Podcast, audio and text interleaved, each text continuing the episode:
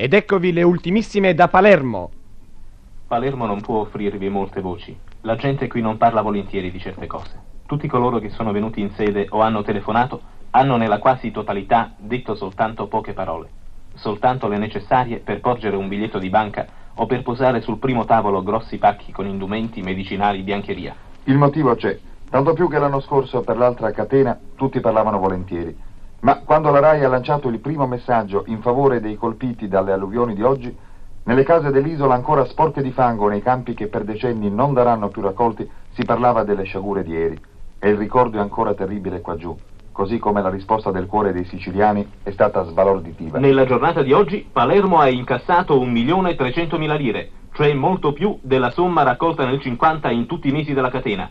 Altri 2 milioni sono in vista. Da Enna il nostro corrispondente ci comunica. Vittorio Perrone e i fratelli Mario e Vittorio Di Stefano hanno organizzato una loro catena dagli altoparlanti di quattro negozi della città. Raccolte 300.000 lire. Questa sera a Enna, nel gabinetto del sindaco, ha avuto luogo una riunione per intensificare la raccolta. A Palermo la più bella iniziativa dell'isola, l'ha presa il cardinale Ruffini. Ordino che nelle parrocchie dell'archidiocesi palermitana e dell'eparchia degli albanesi venga costituito senza indugio un comitato presieduto dal parroco per raccogliere larghi sussidi da inviare alle città e ai paesi invasi dalle acque. Da Messina il direttore dell'Opera dei Ragazzi della Strada attende 10 bambini. I piccoli ospiti della benefica istituzione ci hanno scritto così. Anche noi attendiamo. A Siracusa i vigili del fuoco durante il recente nubifragio hanno salvato centinaia di vite. Essi ci hanno telefonato. Sappiamo cosa vuol dire. Abbiamo raccolto 25.000 lire.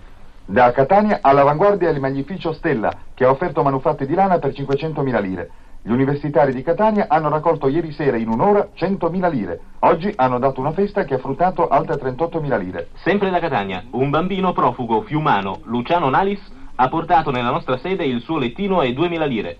La parrocchia più povera di Palermo, la, Santa, la Maria Santissima di Montegrappa, sensibile all'appello lanciato da Sua Eminenza Ruffini, ha raccolto tra operai disoccupati lire 30.000.